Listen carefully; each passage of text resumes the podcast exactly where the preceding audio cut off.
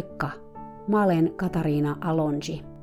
Tervetuloa kuuntelemaan Hevonen opettajani podcast-sarjaa, jossa puhutaan kaikista niistä asioista, joita hevoset meille opettavat, sekä niistä viisaista hevosista, jotka sitä oppia meille antavat.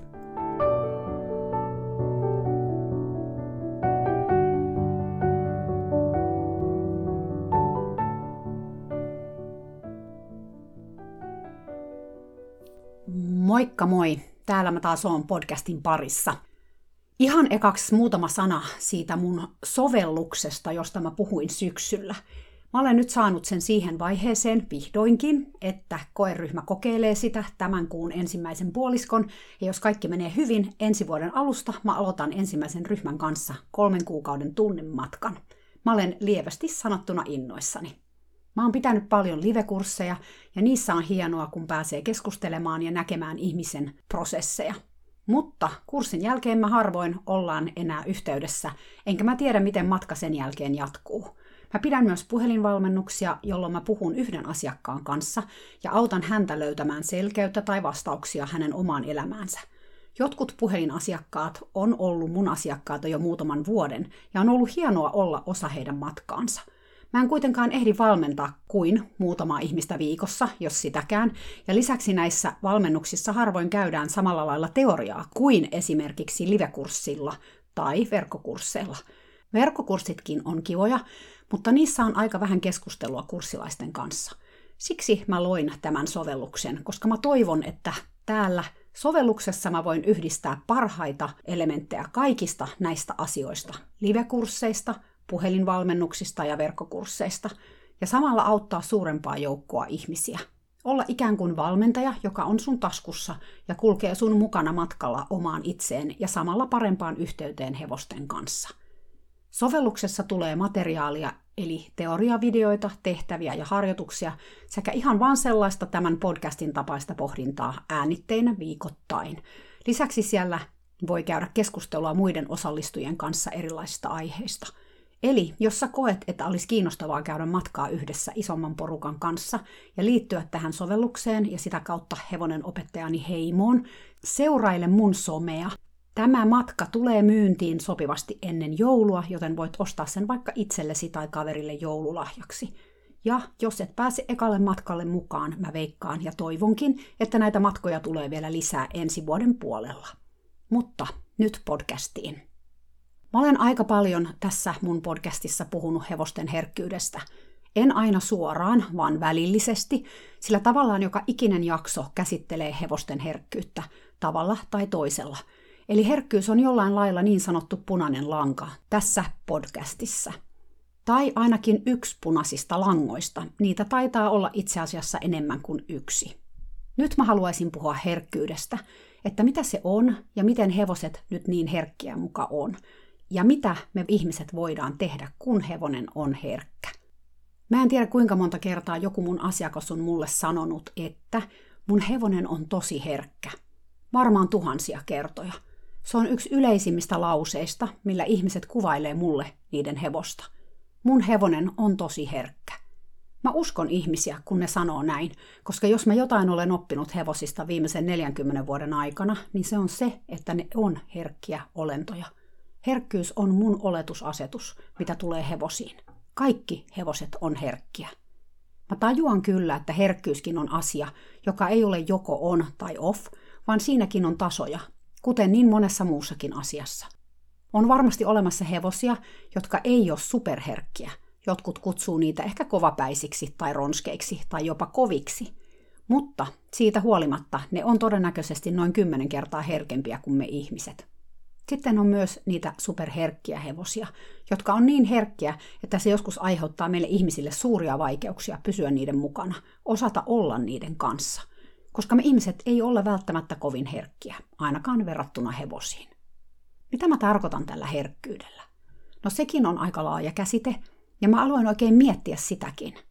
Tätä sanaa kun viljellään aika paljon, mutta mitä me sillä oikeasti tarkoitetaan? Mä näen, että herkkyys liittyy paljon aisteihin ja miten niiden kautta herkkä havainnoi maailmaa ja reagoi siihen. Herkkyys on sitä, että huomaa asioita, mitä muut ei huomaa.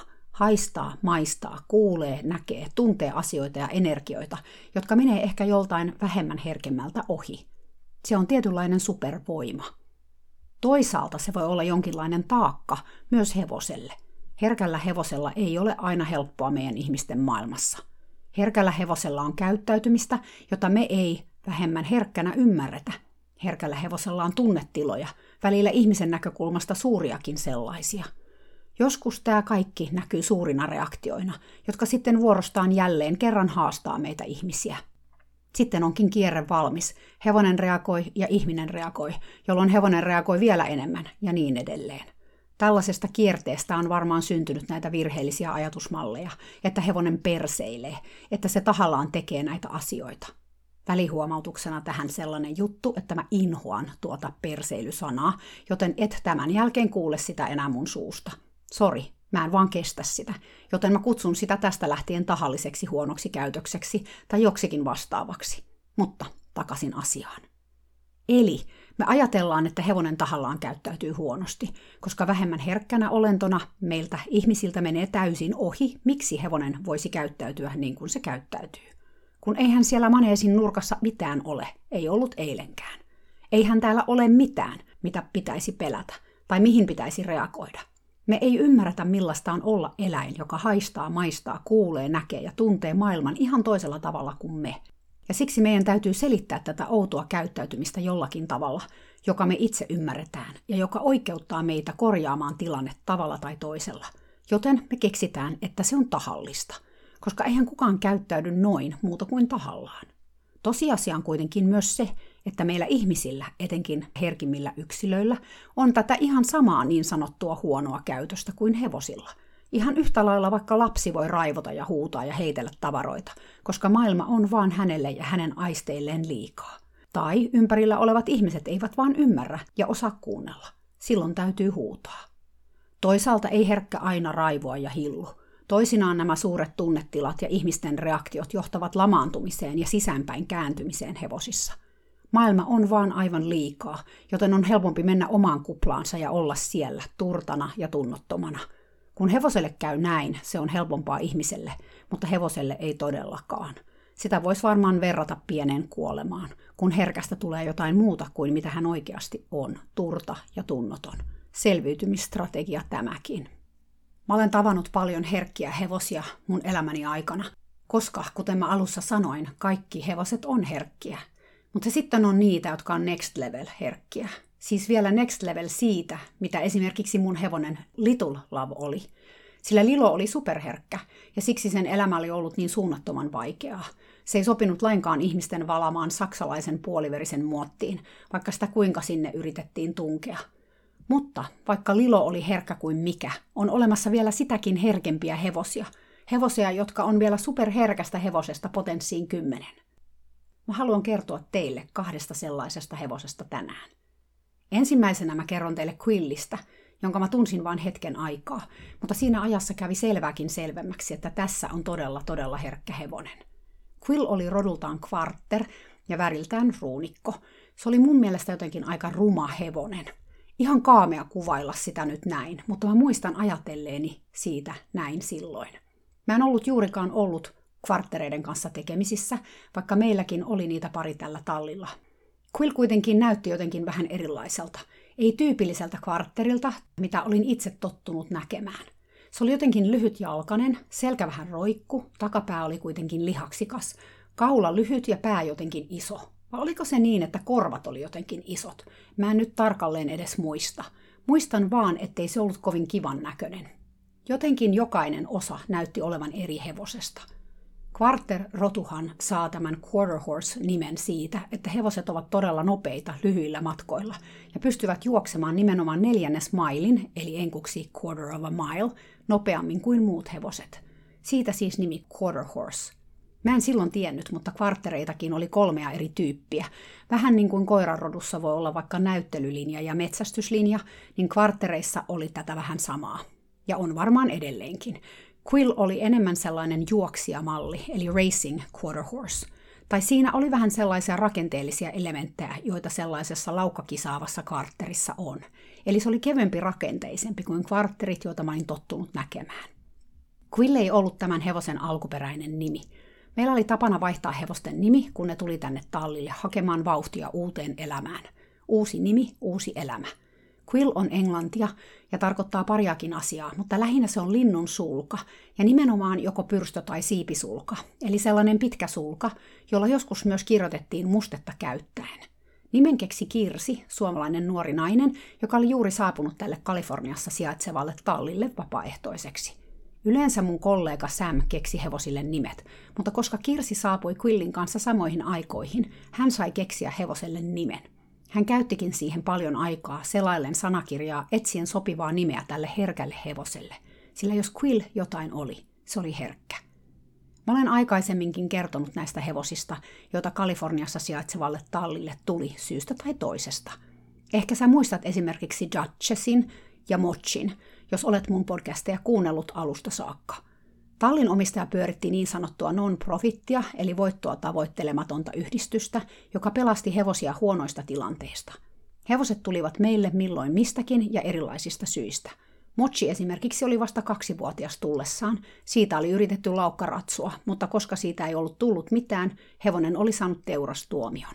Tallin omistaja kävi sen pelastamassa mukaansa jostain teurasautosta. Duchess taas oli ollut yksityisellä kouluratsastushevosena ja pikkuhiljaa vuosien saatossa lakannut liikkumasta lähestulkoon kokonaan ratsastuksessa, joten sen omistaja luovutti sen meille. Quill oli niin ikään hevonen, jonka omistaja halusi siitä eroon, koska se ei ollut omistajan mieleen. Omistaja oli vahvasti ylipainoinen nainen, joka halusi maastoilla. Jos mä nyt ajattelen jälkeenpäin tätä naista ja Quillia, mä ymmärrän, että nainen oli hevoselle varmasti aivan liian painava. Quill ei ollut kovin suuri hevonen. Siihen aikaan mä en ollut kauheasti ajatellut sitä, miten paljon hevonen voi kantaa, ilman että se alkaa olla sille fyysisesti vaikeaa. Mutta nykyään tätä asiaa on jo alettu tutkimaankin. Tällä hetkellä mun ymmärtääkseni ajatellaan, että hevonen voi kantaa vaivattomasti noin 16 prosenttia omasta painostaan, mikä keskikokoisen 500 kiloa painavan hevosen tapauksessa tarkoittaa 80 kiloa. Tähän 80 kiloon on laskettava myös satula, joka voi painaa useita kiloja, joten ratsastaja voi olla sitten ehkä sen 75 kiloa. Toki taidoillakin on merkitystä – Taitava itseään enemmän reisillä kannatteleva ratsastaja on varmasti helpompi hevoselle kantaa kuin ratsastaja, jolla ei ole niin paljon kehonhallintaa. No joo, näitä asioita vielä tutkitaan, että missä ne painorajat menee, mutta Quillin tapauksessa sen entinen omistaja oli sille kyllä varmasti liian painava. Mä Kirsin kanssa juttelin ja hän muisteli, että Quillissä oli sen omistajan mukaan muun muassa se vika, että kun omistaja kääntyi maastossa puhumaan takana tulevan kaverinsa kanssa, Quill reagoi painonmuutokseen selässä – kääntymällä itsekin 180 astetta ympäri. Tämä oli omistajan mielestä ärsyttävää, joten hän toi hevosen meille. Taustalla oli varmasti paljon muutakin, kuten herkkien hevosten kanssa usein on. Jos ihminen käyttäytyy tällaisen hevosen kanssa niin kuin ihminen usein käyttäytyy, antamalla liian suuria apuja ja reagoimalla suuresti hevosen reaktioihin, tilanne alkaa nopeasti eskaloitua sellaiseksi norsu-posliinikaupassa tilanteeksi, jossa ihminen on se norsu ja hevonen on ne posliinit, jotka särkyy joka kerta kun ihminen liikahtaa. Meidän on vaan joskus niin vaikea vähentää sitä omaa tekemistä niin paljon, että se olisi samalla tasolla herkkää kuin käsissämme olevan herkän hevosen tekeminen. Quill oli herkkä, mutta myös todella kiltti. Se noin äkkiseltään katsottuna halusi tehdä juuri niin kuin ihminen pyysi ja halusi. Me oltiin Samin kanssa totuttu siihen, että usein kun tallille tuli uusi hevonen, siitä yleensä näki kilometrin päähän, mikä sen niin sanottu ongelma oli. Niin sanottu siksi, koska mä tarkoitan tällä ongelmasanalla sitä hevosen käyttäytymistä, mikä oli ihmisille ongelmallista. Hevoset, joita tallille tuli, saattoivat olla joko pystyyn kuolleita ja opitusti avuttomia, täysin hysteerisiä ja käveli kahdella jalalla ulos traikusta, tai sitten todella aggressiivisia ja puolustuskannalla. Ei toki kaikki. Välillä tallille tuli hevosia, jotka käyttäytyi ihmisen mittapuun mukaan normaalimmin. Quill oli tällainen hevonen. Se vaikutti rauhalliselta ja ystävälliseltä, eli ihan tavalliselta hevoselta. Se ei myöskään ontunut, kun sitä vähän juoksutti, ja sitä pystyi taluttamaan mennen tullen. Se osasi hienosti seurata. Vähän kyllä epäilytti, että miten tämä nyt näin helppoa oli. Voisiko olla, että hevosessa ei olisi oikeastaan mitään lainausmerkeissä vikaa? No, laitetaan se tonne ulkokentälle ja katsotaan, Sam sanoi. Mä muistelen, ettei me tiedetty juurikaan, oliko Quill ollut aikaisemmin karsinassa vai ei, ja pitkän matkan jäljiltä oli ihan viisasta antaa sen jaloitella. Niinpä Sam otti Quilliltä riimun pois ja päästi sen kentälle vapaaksi. Mä en muista kuinka kauan aikaa Quill oli siellä kentällä, mutta jossain vaiheessa Sam tuli talliin. Mä taidan tietää, mikä tuon uuden hevosen ongelma on, Sam sanoi. Tai ainakin yksi vika siitä löytyy. Aa, mikäs vika se on? Mä kysyin uteliaana. Sam nosti riimua. Se ei anna kiinni. Ja Quill ei todellakaan antanut kiinni. Hevonen päästi kyllä kohtuu lähelle, mutta riimun laittaminen oli aivan mahdotonta, eikä naruakaan saanut kaulan ympärille. Jos yrititkin lähestyä sitä narun kanssa, hommasta ei tullut mitään. Hevonen luikahti heti pakoon. Mä muistelen, että Quill vietti ainakin yhden yön, jos ei kaksikin, siellä ulkokentällä, koska me ei saatu sitä sieltä kiinni. Toki tätä kiinniottoa yritettiin myös ruoan avulla, tuloksetta. Tallinomistaja alkoi jo hermostua ja sanoi Sämille, että hevonen oli saatava sieltä kentältä pois, tuli mitä tuli. Lopulta meidän oli pussitettava se nurkkaan porukalla. Lopulta Sam sai narun laitettua Quillin kaulan ympärille. Mitenkään kauniisti se ei tapahtunut. Quill oli selkeästi paniikissa, mutta kun naru oli sen kaulan ympärillä, se muuttui taas todella rauhalliseksi ja yhteistyökykyiseksi. Sam sai sille jopa riimunkin päähän, noin vaan. Oli kun hevonen olisi vaan luovuttanut, kun se tiesi jääneensä kiinni. Siitä lähtien Quillilla oli aina riimu päässä, aluksi myös karsinassa – Luulisi, että riimupäässä olevan hevosen saisi karsinasta aika helpostikin kiinni, mutta Quill oli nopea liikkeissään. Äkkiä me huomattiin, että myös narun kiinnittäminen riimuun oli Quillille todella vaikeaa.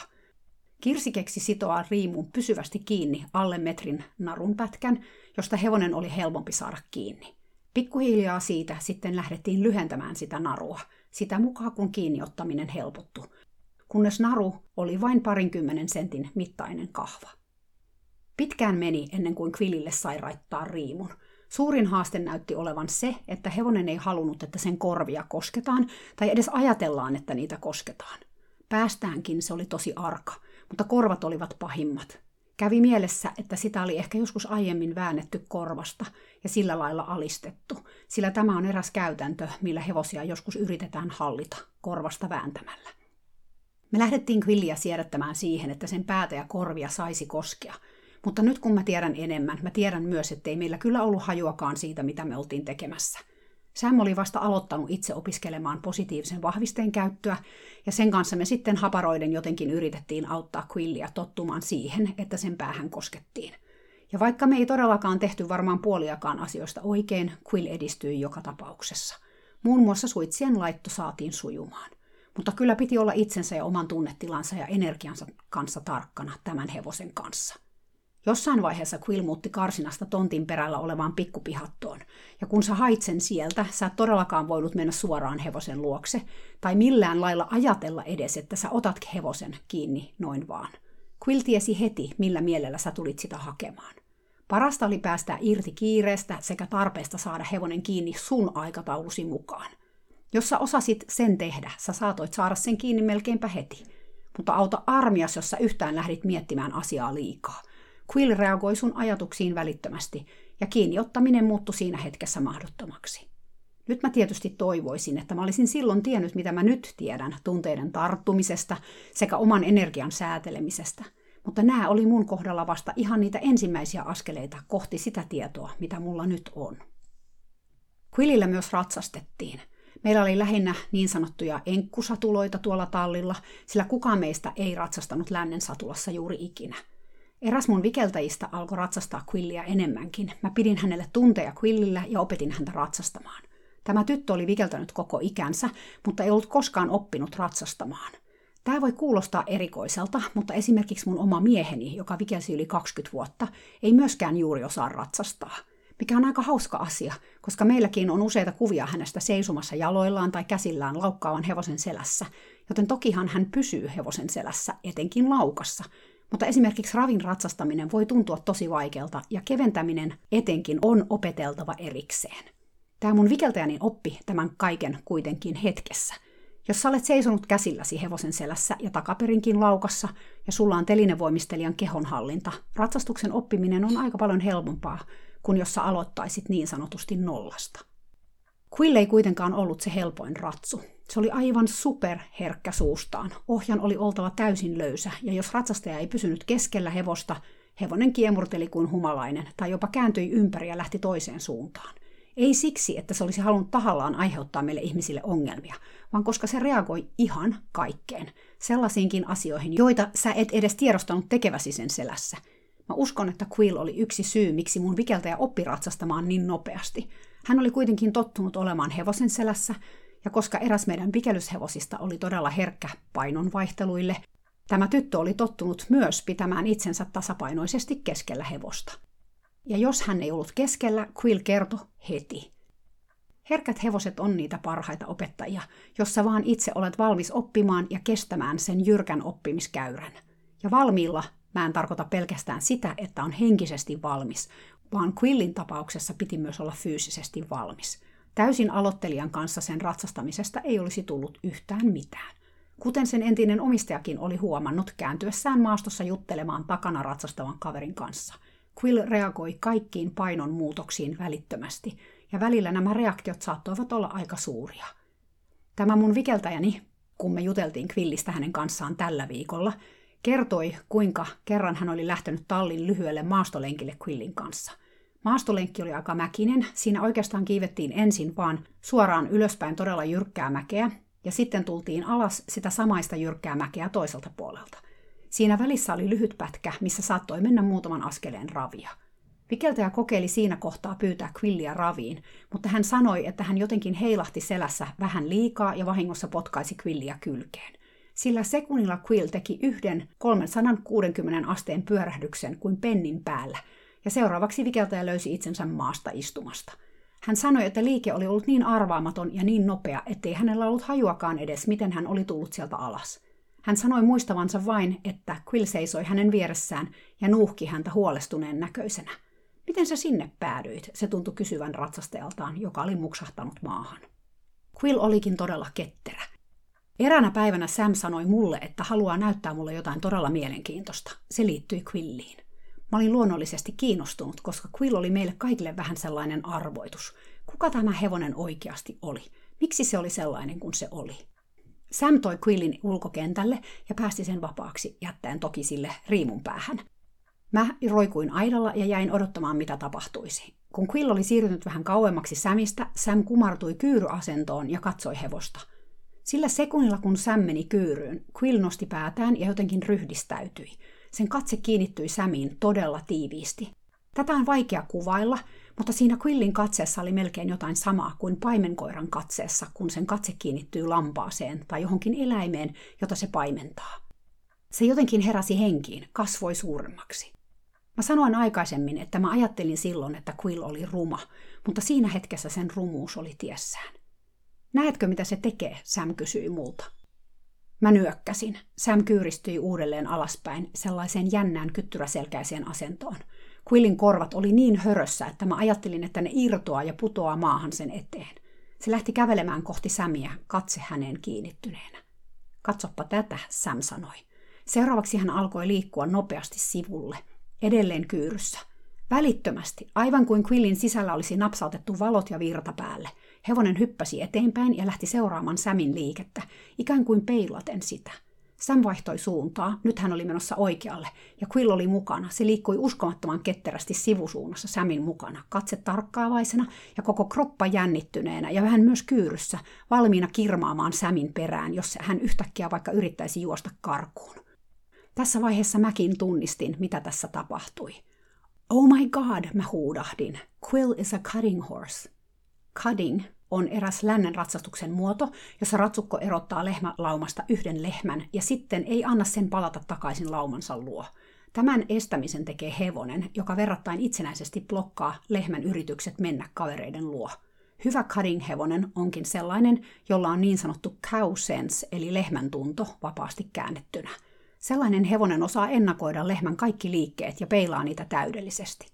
Tämä oli tarpeellinen taito aikoinaan, kun karjaa ajettiin pitkin preeriaa, ja sieltä piti aina välillä joku lehmä erottaa laumasta. Jos sä et ole koskaan kuullut tästä lajista, kannattaa mennä YouTubeen ja laittaa hakusanoiksi cutting horse, eli C-U-T-T-I-N-G,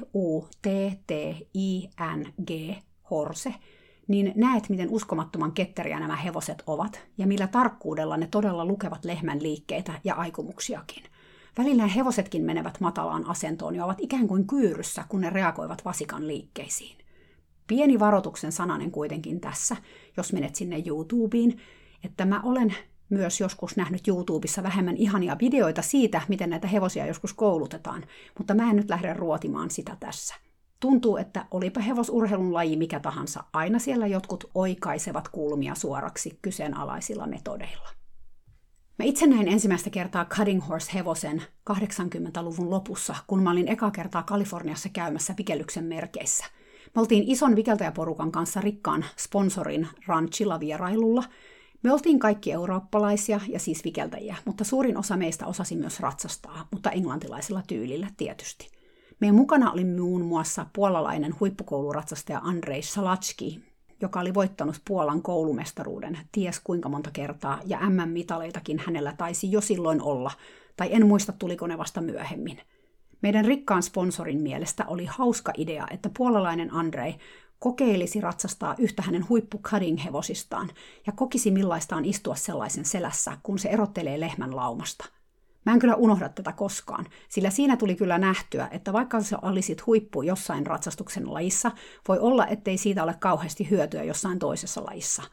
Toki Anji pysyi kyydissä mukana, mutta oli se kyllä aika erikoisen näköistä. Hän oli vähän kuin riepu siellä hevosen selässä, kun se vaihteli suuntaa yhtenään – Lisäksi hän yritti epätoivoisesti puristaa hevosta pohkeilla. Hän oli pitkä mies, joten aika matalan kvartterin selässä hänen jalkansa olivat puoliksi mahan alla, ja hevonen ei oikein tästä puristelusta tykännyt.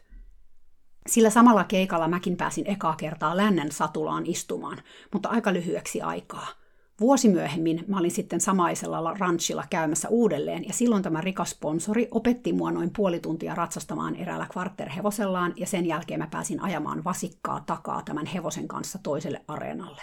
Ei siinä kyllä paljon muuta tehty kuin pidetty nupista kiinni ja yritetty pysyä mukana tämän hevosen kyydissä, koska kun vasikka lähti juoksemaan, hevonen reagoi siihen kuin ajokoira jänikseen. Erikoinen kokemus kaiken kaikkiaan. Mutta takaisin Quilliin. Sam oli ihan vahingossa tajunnut tämän Quillin taidon. Hän oli ollut Quillin kanssa kentällä, ja hevonen oli ollut siis vapaana, toki edelleen riimun ja lyhyen narun kanssa. Sam teki sen kanssa erilaisia harjoituksia, ja toiveena oli ottaa joku päivä riimu pois ja kokeilla, onnistuisiko Quillin kanssa kiinni ottaminen nyt paremmin.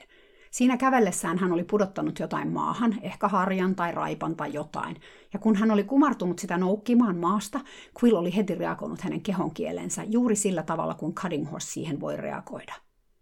Kun me tajuttiin, että se oli siihen cuttingiin koulutettu, me tajuttiin myös, miksi Quill ei sietänyt ohjaskontaktia. Eihän sitä varmaan ollut sille juuri opetettu. Tuskinpa sillä oli edes käytetty nivelkuolainta silloin, kun se koulutettiin. Me oltiin paljon mietitty, mikä tulisi olemaan Quillin tulevaisuus, sillä me oltiin ymmärretty, ettei se voinut jäädä tuonne meidän tallille ainakaan. Jotkut hevoset saattoi jäädä sinne asumaan ja tekemään töitä ratsastuskouluhevosena, mutta Quillistä ei siihen ollut. Se oli vaan aivan liian herkkä toimimaan monen erilaisen ihmisen kanssa. Puhumattakaan sitten aloittelijoista, joilla ei ollut vielä taitoakaan osata olla tämän hevosen kanssa, joka reagoi ihan kaikkeen, mitä teit ja tunsit. Onneksi Quillille löytyi koti pieneltä karjatilalta, ja se meni erään keski-ikäisen naisen toiseksi hevoseksi – Hänellä oli siis lehmiä ja hän ihan harrastuksena ratsasteli paljon omalla tontillaan. Hän myös ymmärsi Quillin herkkyyden sekä ratsastaessa että kiinniottamisessa. Mä en tiedä, mitä mä nyt tästä kodista ajattelisin, tai ylipäätään Quillistä, sillä aikaa on kulunut jo melkein 20 vuotta siitä, kun mä kohtasin tämän hevosen kanssa. Mä uskon tai toivon, että mä osaisin nyt olla vähän vielä herkempi itse lukemaan tilanteita ja hevosta. Ainakin hevosen kiinniottaminen olisi hyvin erinäköistä kuin silloin – vaikka silloinkin jo osasin olla jahtaamatta quilliä, kun otin sitä kiinni. Mutta ehkä se johtui siitä, ettei jahtaaminen juurikaan toiminut sen kanssa. Jahtaamalla et saanut sitä kiinni ikinä. Mä haluan vielä puhua tuosta hevosen kiinniottamisesta sen verran, että kun sä olet hevosten kanssa, on tärkeää muistaa, että rajat on olemassa ja rajat on tärkeitä. Mä en tarkoita tällä vaan sun omia rajoja, vaan myös hevosen rajoja. Se unohtuu meiltä ihmisiltä usein ja se saattaa johtaa siihen, että hevonen ei anna kiinni. Jos sä meet hakemaan hevosta laitumelta ja se vaikka on jossain kaukana, lähesty sitä laajassa kaaressa ja ennemmin pääpuolelta, niin että se näkee sut. Ja tarkkaile hevosta, miten se reagoi. Jos hevonen tekee pienenkin rauhoittelevan eleen, kääntää päätä pois, ottaa askeleen poispäin, kääntää takapuolta, kylkeä, huiskii hännällä, nostaa päätään tai jännittyy, pysähdy hetkeksi ja ota vaikka pieni askel taaksepäin. Tällä eleellä sä ilmoitat hevoselle, että sä huomasit sen vuorovaikutuksen ja reagoit siihen. Sitten sä voit hetken hengitellä siinä paikoillaan ennen kuin jatkat matkaa hevosen luokse. Voi olla, että sä joudut toistamaan tämän parikin kertaa ennen kuin sä pääset sen hevosen luokse. Tämä on hevosen rajojen kunnioittamista. Jos hevonen lähtee kävelemään susta selkeästi poispäin, mä yleensä peruutan saman verran poispäin hevosesta. Tällä mä edelleen kommunikoin, että mä kunnioitan hevosen rajoja, mutta myös sen, että mä näen hevosen kommunikoinnin. Voi kuulostaa nurinkuriselta lähteä poispäin hevosesta, ja mä tiedän, että moni sanoisi, että tämä on täysin väärin, että hevoselle ei saa koskaan ikinä milloinkaan antaa tällä lailla periksi. Mä itse en näe tätä periksi antamisena tai edes minkäänlaisena valtataisteluna, vaan päinvastoin vuorovaikutuksena, ja vuorovaikutus on tällaista tanssia, jossa viestitetään toiselle, että kuulen, mitä sanot, ja kunnioitan sun rajoja. Sä voit myös yrittää peilata hevosen liikkeitä ihan askeleita myöten. Eli kun se astuu vasemmalla etujalallaan, sä teet saman sun vasemmalla jalalla, ja niin edelleen. Kun hevonen tulee kolme askelta sua kohti, sä liikut kolme askelta sitä kohti. Kun hevonen pysähtyy, sä pysähdyt. Jalat samassa asennossa kuin hevosen jalat. Tätä voi tehdä, vaikka ei olisi edes pyrkimys ottaa hevosta kiinnikään. Kokeile, katso miten hevonen reagoi. Tämä on sellaista tanssia.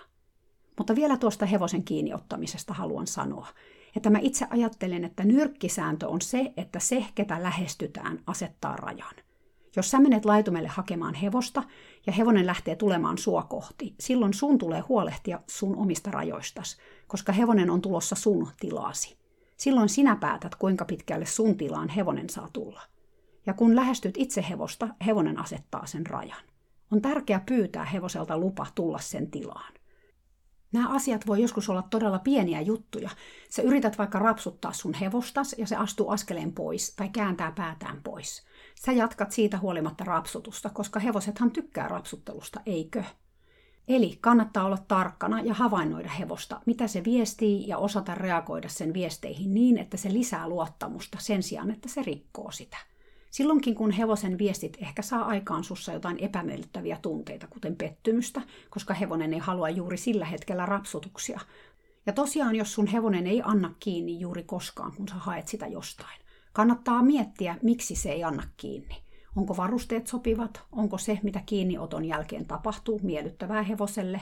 Onko hevosella kipua? Ja niin edelleen. Ja jos hevonen on aina antanut kiinni ja sitten se ei yhtäkkiä annakaan, silloin etenkin kannattaa pysähtyä miettimään, mitä hevonen yrittää viestiä. Mutta jätetään nyt tuo kiinniottamisaihe. Siitä voisi kyllä puhua kokonaisen podcastin verran.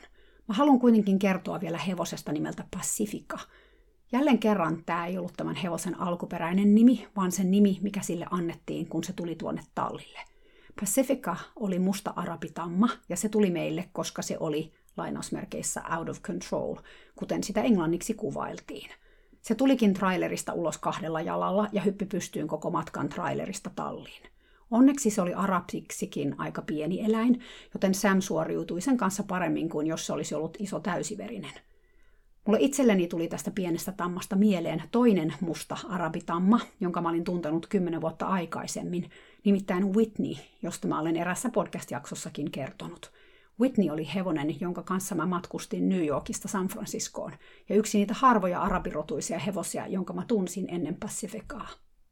Amerikassa on ihmisiä, joilla on todella paljon rahaa. Kun mä sanon todella paljon, mä tarkoitan miljoonia tai joskus jopa biljoonia. Toki nykyään Suomessakin on enemmän niin sanottusti rikkaita, mutta kyllä tämä on täällä Amerikassa vähän eri mittakaavassa. Tällä rahan määrällä on sellainen lieveilmiö, että ihmiset voi ostaa itselleen mitä ne haluaa, myös sellaisia asioita, joita heidän ei pitäisi ostaa, kuten hevosia. Pacifica oli tällainen ostos. Sen omistaja oli aloittanut aikuisiellä ratsastuksen ja ratsastettuaan hyvin lyhyen ajan, selkeästi alle vuoden, hän tuli siihen tulokseen, että hänen piti saada oma hevonen. Täällä USAssa on kohtalaisen paljon arabirotuisia hevosia. Arabit on todella kauniita eläimiä kenen tahansa mittapuulla. Ne on kuitenkin myös todella herkkiä eläimiä. Muistatko, kun mä sanoin, että herkkyys on ominaisuus, joka ei ole joko on tai off, vaan siinä on jonkinlainen skaala? No, arabit on rotuna mun oman kokemukseni mukaan siellä herkkyyskaalan ääripäässä. Siellä asteikossa superherkkä vielä potenssiin sata – Kauhea yleistys, mä tiedän. Ei toki joka ikinen arabi ole juuri sellainen, mutta jos kuitenkin aika moni, tai ainakin aika moni, jonka mä itse olen tuntenut täällä USAssa. Anyway, koska arabit on niin kauniita ja joskus myös kalliita, rikkaat hevosista mitään tietämättömät ihmiset saattavat ostaa arabin tai useammankin. Vaikka ainakin Pacifican omistajan tapauksessa jonkun muun hevosrodun edustaja olisi voinut olla parempi vaihtoehto, ottaen huomioon hänen omat taitonsa ja tietonsa hevosista. Pacifica oli ollut aika kallis. Mä en tiedä kuinka paljon siitä oli maksettu, mutta uskon, että kymmeniä tuhansia. Meidän tallilla toimiva arabivalmentaja Todd katsoi hevosta kerran ja sanoi, että huh huh, mistäs tällainen on tänne tupsahtanut. Hän näki heti, että nyt on hyvä sukunen eläin. Todd vuokrasi tallin omistajalta kuusi paikkaista pikkutallia, jossa hän piti asiakkaittensa arabeja ja koulutti niitä näyttelyihin ja joskus myös jopa ratsuksi. Uskomaton mies, jolta mä opin paljon, mitä tuli arabeihin ja niiden kanssa toimimiseen. Mä en usko, että ilman Todia me edes osattu pärjätä Pacifican kanssa. Vaikka mä olen aina itse ajatellut olevani herkkä ihminen, sekin on niin suhteellista se herkkyys. Ja ehkä tässä aikojen saatossa se, miten mun herkkyys ilmenee, on myös muuttunut suurestikin. Mä olen aina tuntenut kehossani paljon muiden tunteita, mutta nuorempana mä en täysin ymmärtänyt sitä, ja mä oireilin aika voimakkaastikin. Mulla oli unettomuutta ja mä sairastuin syömishäiriöön. Tunteet heitteli laidasta laitaan. Välillä mä sain kauheita raivokohtauksia ja tappelin mun vanhempien kanssa oikein kunnolla. Ahdisti tosi paljon.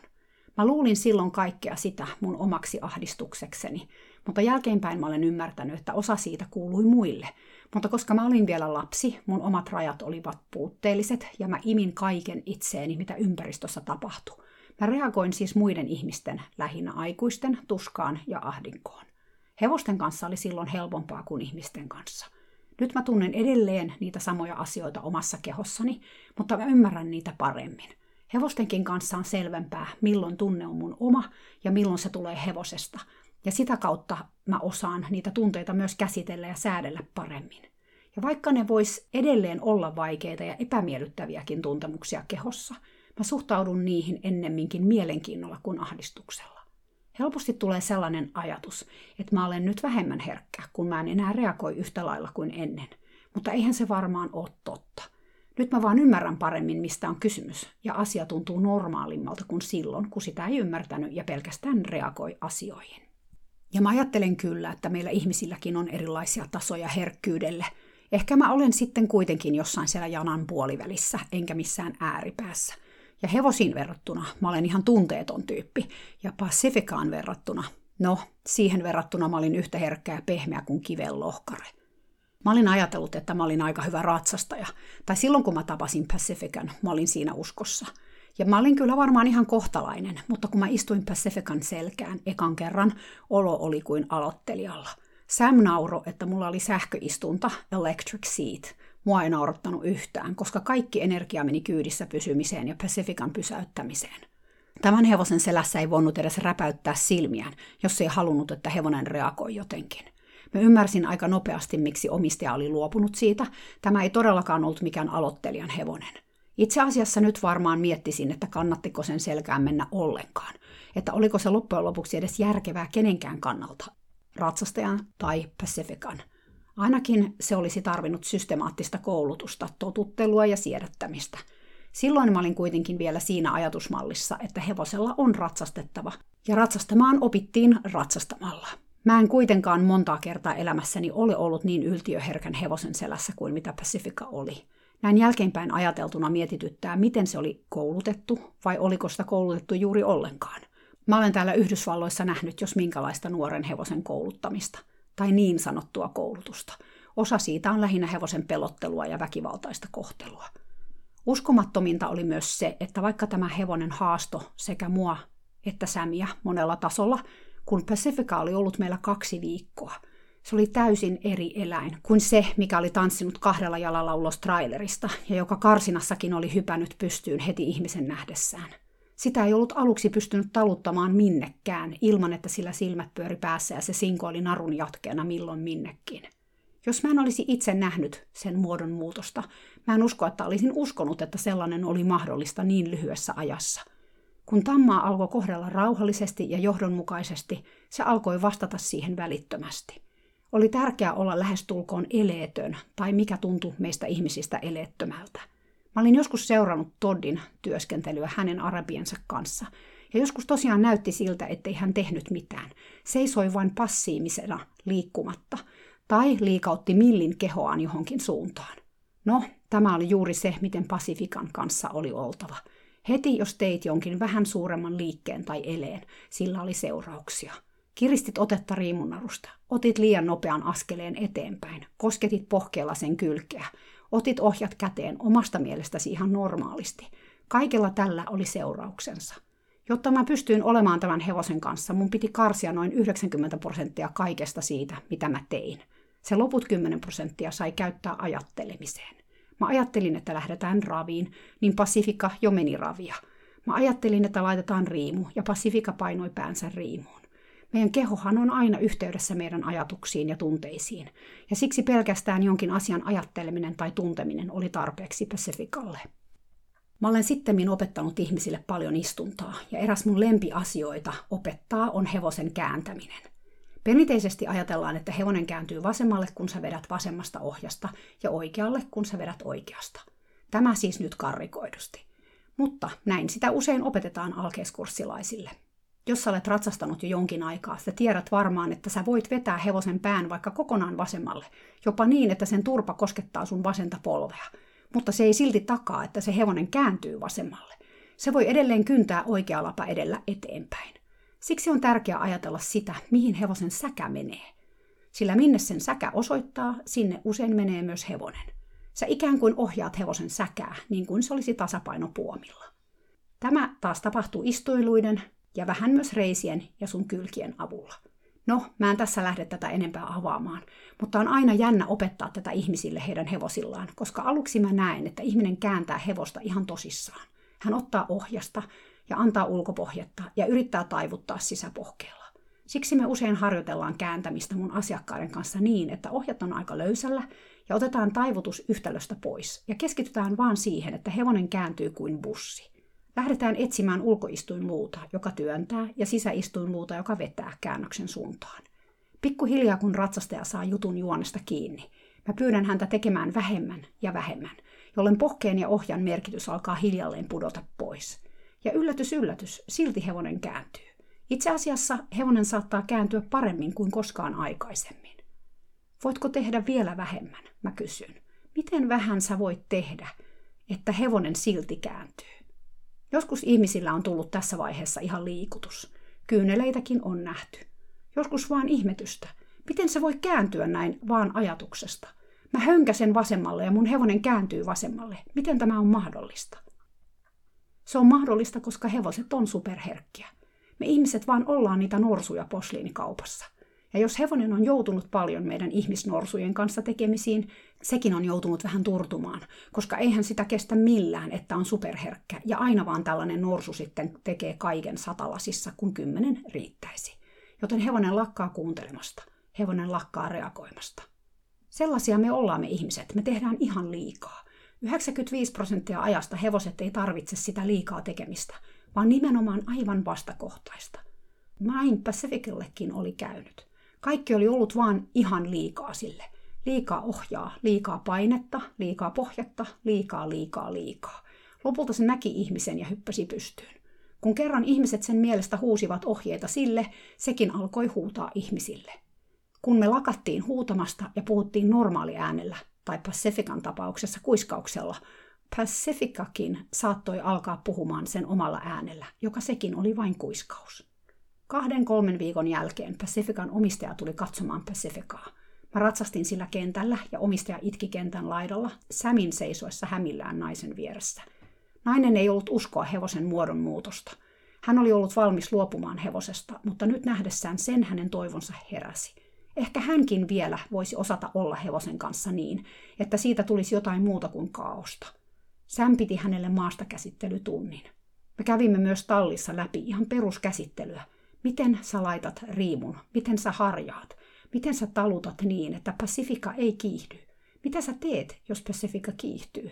Miten sä pakitat sieltä sitten takaisin rauhalliseen paikkaan sen sijaan, että sä kiihdyt itsekin? koska jos ihminen kiihtyi, peli oli Pacifican kanssa menetetty. Se meni nollasta sataan sekunnin murtoosassa. Mä en tiedä, miten heillä elämä lopulta sujui, Pacificalla ja sen omistajalla. Se palasi nimittäin takaisin sen omistajalle sen jälkeen, kun omistaja kävi ensin meidän tallilla hakemassa Sämiltä oppia Pacifican käsittelemiseen ja ratsastamiseen. Se sai myös takaisin oman nimensä. Mä en edes muista, mikä se oli. Me kutsuttiin hevosta Pacificaksi, koska se oli paikkakunta, josta se oli meille tullut, pieni kaupunki San Franciscon alapuolella. Kuten mä sanoin, me annettiin hevosille uudet nimet, kun ne tuli siinä uskossa, että me annettaisiin niille myös uusi elämä. Pacifican tapauksessa se palasi takaisin omistajalleen, mutta mä toivon, että se palasi kuitenkin uuteen elämään, jossa oli parempi kommunikaatio ja enemmän herkkyyttä. Ja mä toivon, että jos asiat lähti väärille urille ja kommunikaatioon tuli katkos, omistaja löysi apua, joka ei sisältänyt hevosen rusikoimista ja pakottamista, koska mä osaan vaan kuvitella, mitä sellaisesta seurasi Pacifican tapauksessa. Ja se oli ehkä ollutkin osa ongelmaa sen tullessa meille. Kaikenlaista metodia oli yritetty, mutta jokainen niistä oli kaivannut vain kuoppaa syvemmäksi. Mä toivoisin mun elämäni vielä joskus sellaista hevosta kuin Pacifica – Silloin mä olin vasta tämän mun tieni alussa, ja se, mitä mä opin tältä hevoselta, iski mua vasten kasvoja kuin märkä rätti. Mä otin siitä vastaan, mitä mä pystyin, mutta paljon jäi saamatta, koska mä en vaan vielä osannut ihan kaikkea ymmärtääkään. Mä ajattelin vaan silloin, että huh, olipa herkkä hevonen. Ja olihan mulla itsellänikin niitä herkkiä hevosia silloin. Hunter oli superherkkä ja samoin Sox, ja Julietkin omalla tavallaan. Koska kuten mä sanoin, ihan joka ikinen hevonen on herkkä. Se vaan ilmenee niissä eri tavoilla. Mutta en mä silloin kuitenkaan samalla lailla ajatellut Hunteria ja Soksia herkkinä, niin kuin Pacifican tapauksessa, koska Sox ja Hunter olivat kuitenkin puoliverisiä, joilla oli sitten kuitenkin paljon hitaammat reaktiot kuin tällä nuorella mustalla arabitammalla. Mutta ihan yhtä lailla puoliverisetkin voi olla herkkiä. Olihan Lilo siitä hyvä esimerkki. Ja jos mä ajattelen ihan vaikka Ferdia, jonka kanssa nyt välillä täällä Kaliforniassa puuhailen – sekin on niin suunnattoman herkkä, etenkin ihmisen tunnetiloille. Se herkkyys ilmenee eri lailla kuin Pacifican herkkyys. Se ei ole niin suuri eleistä tai nopeaa, mutta se on kuitenkin olemassa ihan yhtä lailla. No, mitäpä sitten tehdä, jos oma hevonen on tosi herkkä? Mä sanoisin, että olipa se hevonen sun mielestä herkkä tai ei.